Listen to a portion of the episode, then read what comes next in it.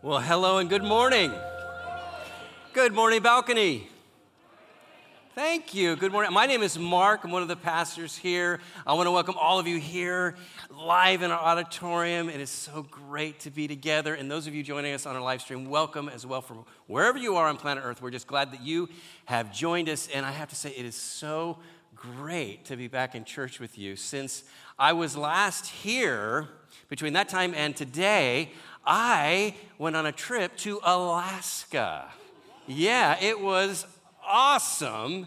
Uh, in fact, there's this wonderful ministry that has formed to encourage pastors and provide uh, moments of renewal and recharge, just in the, the beauty of God's nature. And so uh, I got to stay on this island. Yeah. When, when I got the invitation, I said, well, you know, let me think about it for a couple weeks and I'll get back to you. Uh, actually, I literally said, Do I get to keep both of my kidneys? Because it's just absolutely spectacular. It's, it's right off the coast of Sitka, and I was there with two other pastor friends. In fact, this guy named Mark right here, we've known each other for over 30 years, and he was instrumental in my being able to be there. And this cabin on the lower left right here, this is where I had to kind of tough it out for the time that I was there. Um, I even had my own laundry room, so that kind of says it all, right? It was just absolutely amazing, once in a lifetime opportunity, and the best fishing experience I've ever had in my entire life. There was a, a lot of that going on. Came home with 50 pounds of fish, and even caught two sharks unintentionally. And well, this is kind of what that's like. Watch this. All right, here we are for Bjorka. Mark the Spurlock Master has a shark on. Bigger than the first one. Yeah, this is a good sized shark. Welcome to Shark Week. We've Anyway, seen it a you get the times. idea. It came out of the water, probably Yeah, five or six feet at least. it was a big shark. Stripping And um, right now. After about 20 minutes, uh, and the shark decided the fun was over and he got away, uh, which was great because we really did not want him in the boat with us, for sure. But I, I think this arm is still sore from, that. It was just incredible. And so, you know, really overall, I, I caught a little bit of everything, including COVID on the flight home. so that was another little extension to the adventure, and I'm fine. But, you know, kind of an odd way, it brings us right here to today with our new series called You'll Get Through This, if you know what I mean. And we are about to embark on one of the most uh, greatest stories in the entire Bible.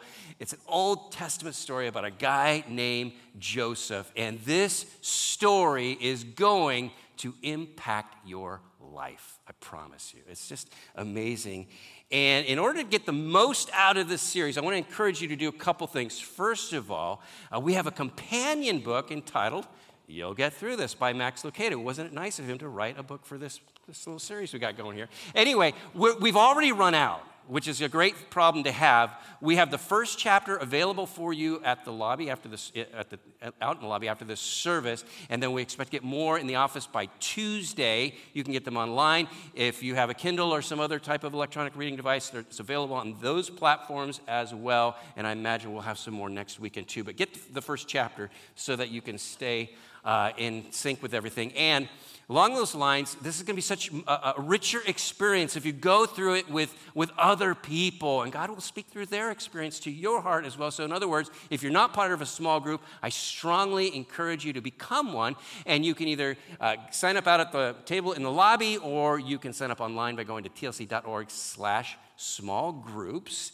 And listen, whether you end up in a small group or not, uh, you are going to want to get this little small group study guide right here uh, because this is going to help you stay on track. Like, which chapters are we reading? Which videos are we watching this week? So many resources available to you. These are out in the lobby. I encourage you to pick these up. It's a short little thing, but it's going to be so helpful in terms of all the resources. You can also get this electronically at tlc.org slash small groups. All right. Now, I encourage you to buckle your seatbelts because you are about to meet one of the most dysfunctional families ever, okay? Some of you think, man, my family's so messed up. Well, you got nothing on this family. In fact, if uh, they had their own baseball team, which they could do because of their numbers, uh, they would kind of function a little bit like this. Check out the screen here. There's the ball's in play here. Little infield grounder. Here goes the runner. He's running to third base. No, he's running to the pitcher's mound. Mm, no, he doesn't know where he's. Oh, there's a throw to first base and just knocks that poor guy out. And there's our runner. He's rounding left field and coming in towards third base.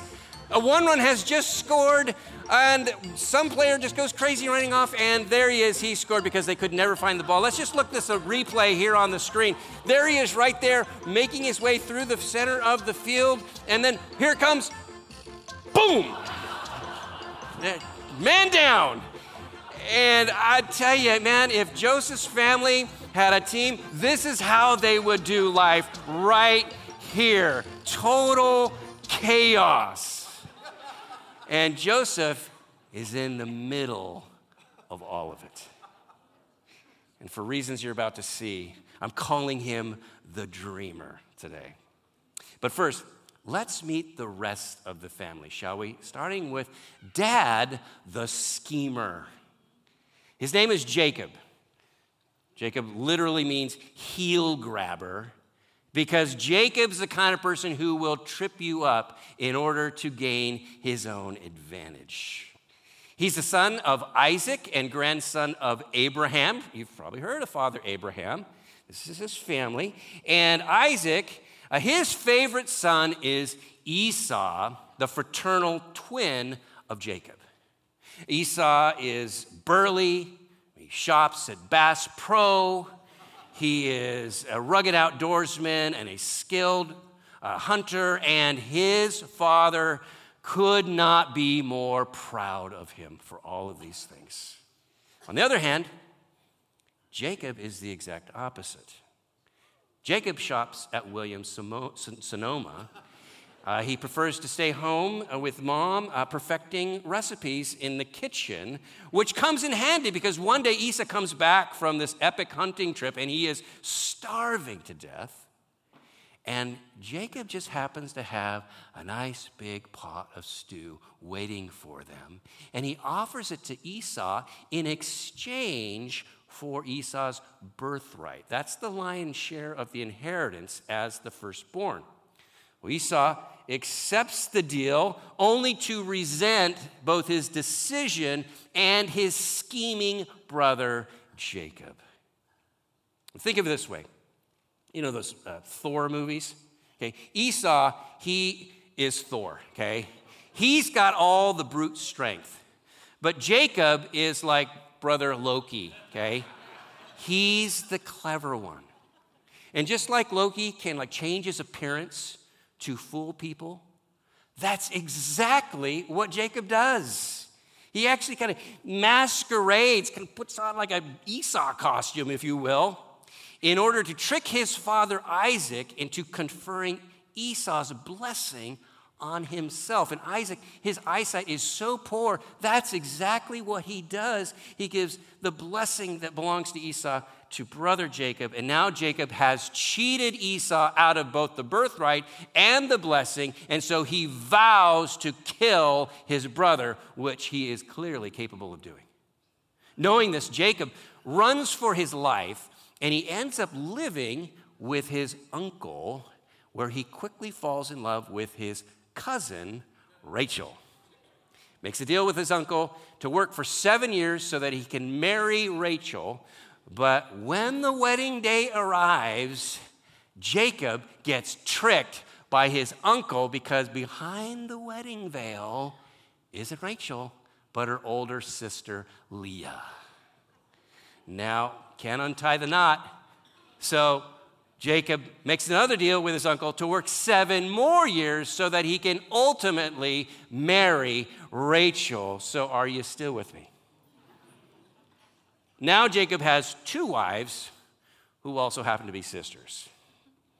And these two literal sister wives, they, uh, not surprisingly, begin to compete for Jacob's love by saying, Who can have the most babies?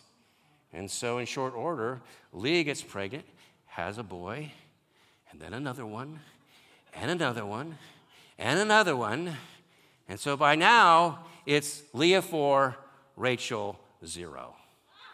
Now, in a move of desperation, Rachel says to Jacob, Why don't you sleep with my servant and then she can have a child on my behalf? Her name is Bilhah, and Bilhah ends up having two more boys. And then Leah sees this and says, Well, hey, I've got a servant too. Her name's Zilpah. And Zilpah ends up having two more boys by Jacob. And then finally, well, excuse me, Leah herself has two more boys and a daughter. And finally, after all of this, Rachel finally has a son. His name is Joseph. Wow.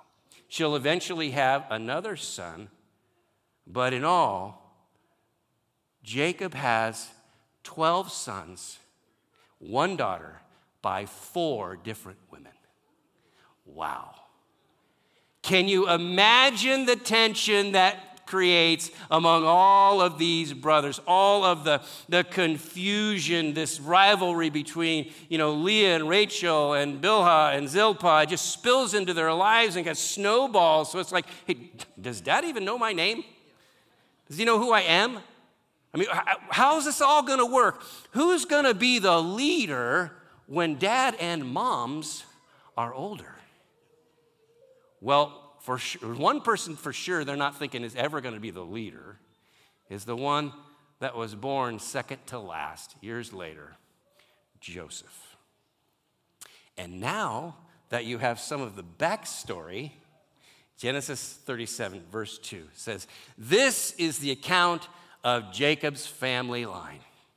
Joseph, a young man of 17, was tending the flocks with his brothers, the sons of Bilhah and the sons of Zilpah, his father's wives, and he brought their father a bad report about them.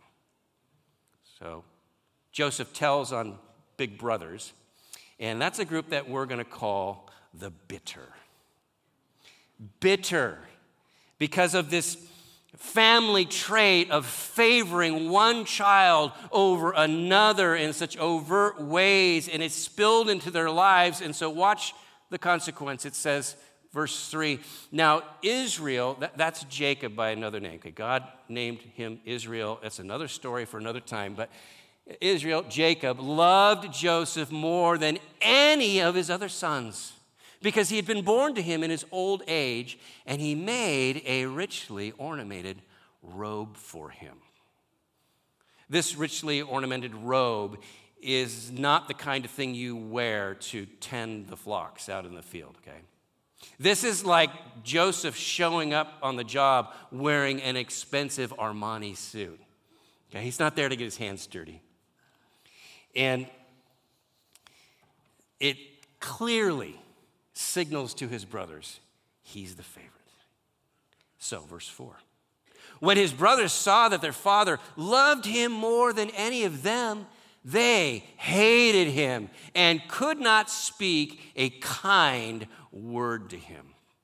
And as we're going to see next week, these brothers, these men, are not the kind of people that you want to have feeling badly about you. Because when they hate you, they rub you out. One time in their past, a man violated their one sister terribly. And so they went and found that man and they killed him along with every other male in that village. And they took the wives and the kids and the flocks. So this is like having the Corleone family hate you. These are bad guys. But just when you think it can't even get worse, it does. Which brings us to the dreamer. One night it says that Joseph had a dream, and when he told it to his brothers, they hated him all the more, like they couldn't even hate him more, but they do. He said to them, Listen to this dream.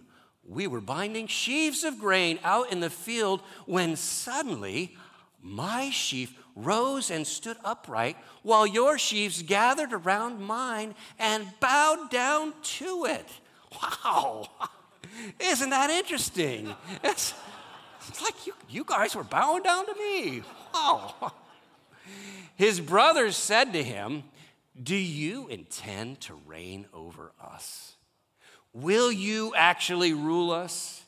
And they hated him all the more because of his dream and what he had said. Wow. Are you detecting a theme here? They hate him as much as they possibly can. Well, almost. Brace yourself. then he, Joseph, had another dream and realized it would be really stupid to tell his brothers, so this time Joseph kept it to himself. It doesn't really say that. That's what I wanted to say. It's like, don't do it, Joseph. We realize you're 17. You probably have this overinflated self of self esteem thanks to dear old dad, but you can't resist, alas. Verse 9 actually says, Then he had another dream and he told it to his brothers. Listen, he said, I had another dream. And this time, the sun and the moon and 11 stars were bowing down to me. What? But think about it this way, guys. You guys are stars. You are. I mean, hey, that's pretty cool. But even so, you seem to keep bowing down to me. It's really kind of crazy, right? Like, yeah, right. When he told his father as well as his brothers, his father rebuked him. Not even Jacob's on his side now. And he said to him, What is this dream you had? Will your mother and your brothers, and I and your brothers, actually come and bow down to the ground before you? And if you're wondering why they're all so riled up about these dreams, it's because in these days, God would often speak to people directly through dreams. Now, sometimes He may do that again today, but of course, our, our normal, reliable way of hearing from God is through the Bible, which, by the way, in the Bible, there is a vision for your future too. Promises that, that God is going to take everything and work it for good in your life that someday God is going to make all things new and set things right. And it's these kinds of promises that if you lean on them will help you get through this, whatever this happens to be in your life right now. But in Joseph's day, there was no Bible. And so dreams like this were a really big deal. And after Joseph has two dreams that basically have the same one point, it says in verse 11 his brothers were jealous of him, not just hateful, but jealous. But his father kept the matter in mind. And I have to wonder if the brothers are jealous because they're starting to fear that maybe these dreams might just come to pass, which would elevate Joseph even more. And so, might they devise a plan someday, perhaps, to derail that possibility? We'll find out next week. but for now, I want you to just notice what it says here at the end of verse 11. It says, His father Jacob kept this matter in mind. Jacob has been a manipulator, a schemer his entire life, but he's also come to learn that sometimes God has a mysterious way of showing up in our lives. And so he wonders is this one of those times? As he ponders what's going on. And you might be thinking the same kind of thing like, what in the world does this have to do with me here and now? How does this relate to our lives? Well, first of all, think about this. In this moment in God's redemptive history, these are God's chosen people, if you can believe it. And out of this, this cauldron of dysfunction, will come a waterfall of blessing that is still touching our lives to this very day. I mean, doesn't that give you some hope? That God can work in any circumstances to bring about uh, His glory and our good? It's incredible. In fact, let me just give you a couple things to ponder. Three things in particular I invite you to keep in mind, and I've, I've kind of adapted some words from a guy named Augustine or August, Augustine. And uh, I don't know if he was thinking about this story when he said these words, but they fit so perfectly. And the first thing is this that we can all apply to our lives right here, right now, and it's this trust your past to the mercy of God. You got things in your past you can't do a thing about. And you wonder, why do I even have that? Well, think of Joseph's family. As you're going to see, uh, you've already seen today, but in the weeks ahead, this family is so dysfunctional. But from the 12 sons of Jacob came the 12 tribes of Israel, the nation that God established to bless the entire world. And why? Because they were also perfect? Not even close. But because God, in His mercy, would bring from them, you know, like the great prophets and the Holy Scriptures and Jesus Christ, the Messiah of the world, from that mess. He brings the world's greatest blessings, eternal blessings. And, and I don't know what your family's like. I know some of your stories, but you know, some of you, I imagine you feel very blessed, like these families on stage today, blessed for things in your life. Others of you, you feel your family was more of a curse, if you're being honest. And even in the best homes, there's baggage. I mean, there's emotional wounds and relational wounds, spiritual wounds, psychological wounds, even sometimes, sadly, physical wounds from our families. And, it, and it's not just that, it's just life itself, right? Which dishes up no shortage of difficulties.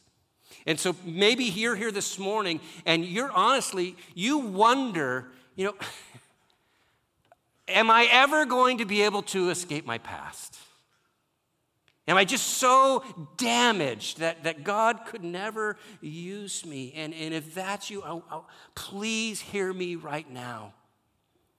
Because while our past may influence us, our past cannot ultimately determine who we are or what we will become. That's God's job. God determines that if we will let Him, if we will invite Him. So trust that past that you're carrying to God's mercy. Your story's not over yet. Someday you're going to look back and be amazed at what he has done. Some of you already know what I'm talking about.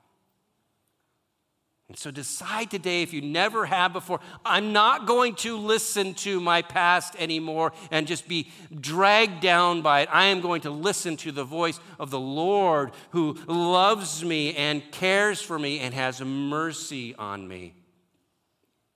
You can make that choice today. Second step in this is that you can also trust your present to the love of God. You know, you're past to his mercy, you're present to his love. You know, in this story, you're going to see there is a beautiful picture of God's love. Trust me, it will emerge. And what makes it so amazing is that this family is so unlovable. It's so often like they're daring God to give up on them over and over again, and yet He does not do it, nor will He ever give up on you or me, no matter what's in your wake, no matter what's gone on this week or last night, whatever you're, you're at, He will not give up on you because He loves you, and that will never change. Amen. Indeed. I mean, think back to just the baby dedications we had here just moments ago. All those beautiful, beautiful children, those blessings from God. But you know what? Not a single one of them has done anything to earn their parents' love. Not a single thing. I mean, oh, yes, they're, they're adorable, but they're also fussy and they throw up and they mess their diapers and they deprive their parents of sleep. And yet, can we even begin to measure the love those parents have for their kids? And, and not just them, but every parent, how quickly they would lay down their life for their children. And in fact, isn't that exactly what Jesus did for us? So may we never doubt God's love for us. Again, maybe like Joseph, you're surrounded by, by just chaos and, and resentment, or like his siblings, you simply feel overlooked, neglected. I mean, you see some people, they're living their dreams or they're pursuing their dreams. And yet, for you, that would be a luxury because you know, you're fighting a physical illness or you're dealing with a, mental illness, either you or someone you love. Some of you are mourning the loss of a life or marriage, a career. You're mourning that there are better days in your past than there are right now. At least that's how you feel. Mourning the loss of all the things that you used to call good and normal. I'm here to remind you that God loves you and that God invites you today, now, to take refuge in His love. Like, like little chicks do when they hover under the wings of their mama. God says, I invite you to do the same. In fact, in Psalm 91 4, the promise is that He will cover you with His feathers, and under His wings you will find refuge. You can find refuge today. You know, when I was in Alaska, did I mention I was in Alaska? Yeah. Uh, when I was there, we saw so many bald eagles. They're just everywhere there. In fact, uh, this pair right here, uh, there's this one guy here and the one right below, uh, they would just perch in the tree right outside my room, about 25 feet above my head. And I could just go out there and, and watch them. And they had a nest on a neighboring island, a couple hundred yards away. But even from that distance, we could hear their little ones calling to them. And one day we we're out on the water, and uh, our host, he was fishing with us, and he catches this little fish about this big and he's not going to keep it, but he has to reel it in, and when he gets it into the boat, it's really swallowed the hook. And so by the time he gets that hook out, uh, that little fish is worse for the wear. And so he tosses it into the water, boat's just kind of moving along, and within two seconds, we see an eagle leave the nest.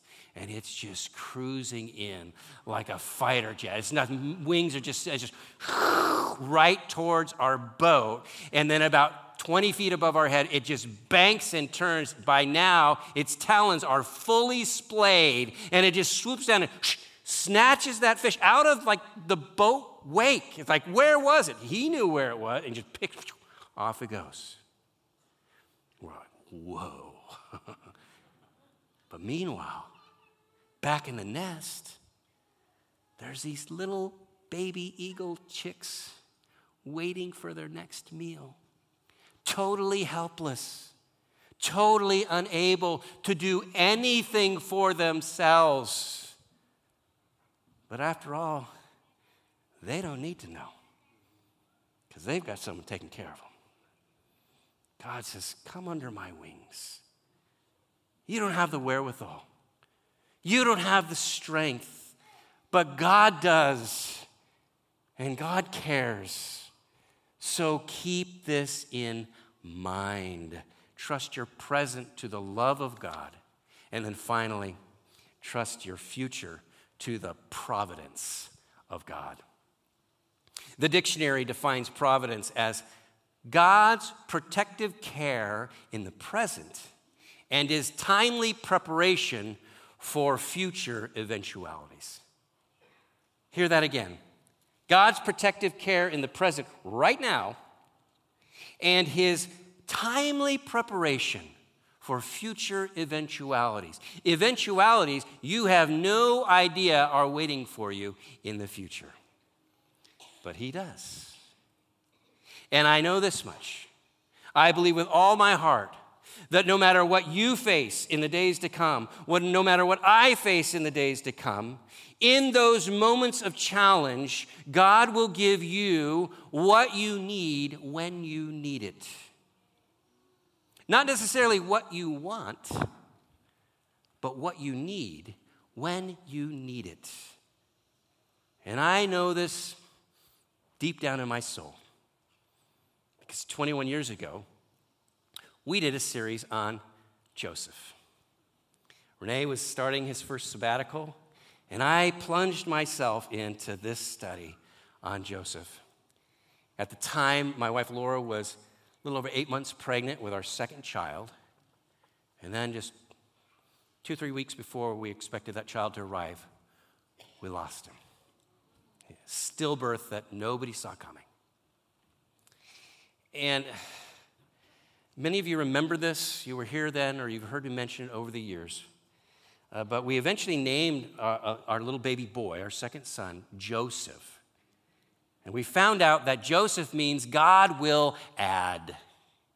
And we latched onto that, not because we thought that was a guarantee that God would add more children to our family, which in his grace and mercy he did with Luke and Anna, uh, but that we knew for sure God would add comfort and healing and even purpose in our pain, which He has done over and over again for the past 21 years. I couldn't even begin to tell you about all that He has done it, through that experience. But here's the central truth that church is my son Joseph's legacy. It's that God will give you what you need when you need it because God is faithful. I know that to my core, and it is my son Joseph's ongoing gift to his father. The gift of his little short life to me and to others whom we have the opportunity to encourage. Now, next week, you're going to see Joseph's life, the Joseph in the Bible, take a dramatic turn because out of their hatred, his brothers are going to horribly mistreat him. And what looks like one of the worst possible moments in his life, it, it actually becomes pivotal to some of the best moments of his life. It's so amazing. In fact, here's the key verse to Joseph's whole life right here. Comes later on years later at chapter 50 when he says this to his brothers. He says, You intended to harm me. And they did. You intended to harm me, but God intended it for good to accomplish what is now being done the saving of many lives. We have an amazing God who can work all things to good and whether you're familiar with this story or this is all new territory, I can't wait until you and I, we just feel the full freight of this as we enter deeper in to this amazing story and all the moments that God has in store for us. And along the way, my prayer is that each and every one, every one of us will just be all the more eager to trust our past to God's mercy and our present to his love, and our future to his providence. You know, like Joseph, you may come from a very dysfunctional family. I mean, uh, frankly, you may be in a weird relationship right now. You may be experiencing jealousy or hatred or other negative emotions, and, and they're coming from the very people who should be loving you. You may even have people mocking your dreams. But the story of Joseph reminds us that by God's grace, you'll get through this. Amen? Amen. Let's pray. Precious Heavenly Father, We thank you for the truths that we have seen today, and I, I, pray that they would impress themselves upon our hearts and our lives. And Lord, I pray especially for those who are here in this room today or they're, they're watching remotely, uh, they're watching this online, and, and there's chaos in their life. There's real uh, relational challenges, or there's fear over an uncertain situation. They just don't know how it's going to ever resolve. They pray that it will take a turn for the better. Whatever burdens we come uh, and came here today with, Lord, I pray that you would allow us all to take refuge in you, to take refuge under the shadow of your wings. And Lord, we trust that you will meet us there in each moment. I pray these things in the name of our Lord and Savior Jesus Christ and with a heart full of gratitude and anticipation as to what you have in store for us. It's in His name we pray. And all God's people said, Amen, Amen indeed.